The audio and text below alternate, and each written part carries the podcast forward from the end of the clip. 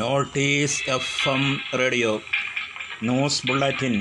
പ്രധാന വാർത്തകൾ വായിക്കുന്നത് ഞാമത്തുള്ള.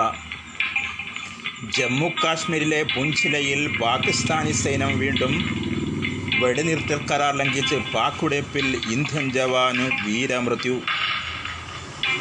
സൈനിക വൃത്തങ്ങൾ നൽകിയതാണ് ഇക്കാര്യം മറ്റൊരു സൈനികന് സംഭവത്തിൽ പരിക്കേറ്റതായും റിപ്പോർട്ട്. ഇന്ത്യൻ സേന കനത്ത തിരിച്ചടി നൽകുമെന്ന് സൈനിക വൃത്തങ്ങൾ വ്യക്തമാക്കി. അതിർത്തിക്കപ്പുറത്ത് നിന്നുള്ള വെടിവെപ്പിൽ ലാൻസ് നായ് കർണേ സിംഗാണ് വീരമൃത്യു വരിച്ചത്. കൃഷ്ണഗഡി സെക്ടറിലായിരുന്നു ബുധനാഴ്ച രാത്രിയിലെ പാക് പ്രകോപനം. അഞ്ചു ദിവസമായി ഈ പ്രദേശത്ത് പാകിസ്ഥാൻ പ്രകോപനം തുടരുകയാണെന്നാണ് റിപ്പോർട്ട്.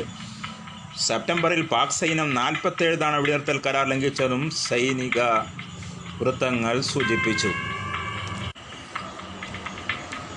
സ്വർണക്കടത്ത് കേസിൽ പ്രമുഖന്റെ ബന്ധുവിനെ ചോദ്യം ചെയ്യുമ്പോൾ എൽ ഡി എഫിനെ മുട്ടുടയ്ക്കുന്നുവെന്ന് പ്രതിപക്ഷ നേതാവ് രമേശ് ചെന്നിത്തല.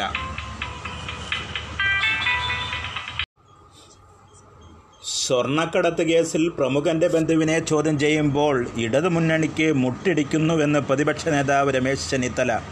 ലൈഹ്പത് അതിക്രമക്കേടിൽ സംസ്ഥാന സർക്കാർ സി ബി ഐയെ എതിർക്കുന്നത് അഴിമതി വിടുവിക്കാനെന്നും ചെന്നിത്തല കുറ്റപ്പെടുത്തി.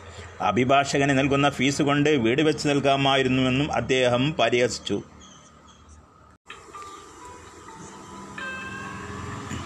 നയതന്ത്ര സ്വർണക്കടത്ത് കേസിലെ കിങ് പിൻ കാരാട്ട് ഫൈസൽ എന്ന് കസ്റ്റംസ് നയന്ത്ര ചാനൽ വഴി ആദ്യം കടത്തിയ എൺപത് കിലോ സ്വർണം വിൽക്കാനായി സഹായിച്ചത് ഫൈസലാണെന്നാണ് കസ്റ്റംസിന്റെ പ്രാഥമിക നിഗമനം. ഫൈസലിന്റെ പേര് വെളിപ്പെടുത്തിയത് കെ ടി റമീസാണെന്നും സൂചന നൽകുന്നുണ്ട്.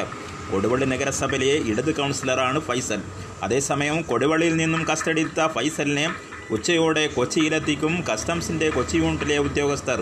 ഇന്ന് പുലർച്ചെ നാലോടെ ഫൈസലിന്റെ വീട്ടിലെത്തി റെയ്ഡ് നടത്തിയിരുന്നു. ഇതിന് പിന്നാലെയാണ് ഇയാളെ കസ്റ്റഡിയിലെടുത്തത്. കോഴിക്കോട് യൂണിറ്റിനെ അറിയിക്കാതെ അതീവരഹസ്യമായിട്ടാണ് കൊച്ചി എന്നും കസ്റ്റംസ് റെയ്ഡിനെത്തിയത്. കസ്റ്റംസ് പ്രിവന്റീവ്സ് വിഭാഗമാണ് പരിശോധന നടത്തിയത്.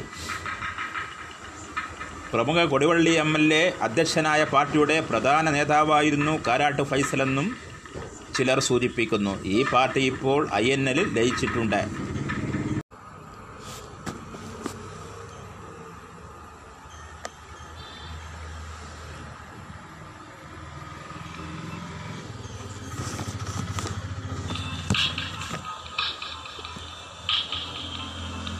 ചൈനയുമായി സംഘർഷം നിലനിൽക്കുന്ന കിഴക്കൻ ലഡാക്കിൽ കരസേനയ്ക്ക് പുതിയ മലയാളി മേധാവി. Lieutenant general P J K മേനോനാണ് അതിർത്തി സംരക്ഷിക്കാനുള്ള പുതല പുതിയ ചുമതലയേൽക്കുന്നത്. ലയാസ്ഥാനമായ പതിനാലാം Korean fire and fury corps മേധാവിയായാണ് നിയമനം. അങ്ങേയറ്റം പരിഹാസ്യമായ നീതിയാണ് ഈ വിധിയെന്ന് ബാബരി മസ്ജിദ് സംഭവത്തിന്റെ വിധി പ്രസ്താവത്തിൽ പ്രമുഖ സി പി എം നേതാവ് പ്രകാശ് കാരാട്ട് പ്രതികരിച്ചു. നീണ്ട ഇരുപത്തെട്ട് വർഷത്തിന് ശേഷമാണ് വിധി പറഞ്ഞത്. എന്നിട്ടും നീതി നിർവഹണം നടന്നില്ലെന്നും അദ്ദേഹം കുറ്റപ്പെടുത്തി. പ്രമുഖ B J P B J P R S S നേതാക്കളുടെ സാന്നിധ്യം. ബാബരി മസ്ജിദ് എന്ന സ്ഥലത്തുണ്ടായിരുന്നവർ പ്രകോപനപരമായി സംസാരിച്ചിരുന്നു. മസ്ജിദ് പൊളിച്ചതിൽ അവർക്ക് പങ്കില്ലെന്ന് പൂർണ മായും തെറ്റാണ്. ഹിന്ദുത്വ ആശയങ്ങൾ പിടിമുറുക്കുകയാണ് എന്നതിന്റെ സൂചനയാണ് കോടതി വിധിയെന്നും പ്രകാശ് കാരാട്ട് ദേശാഭിമാനിക്ക് നൽകിയ അഭിമുഖത്തിൽ പറഞ്ഞു.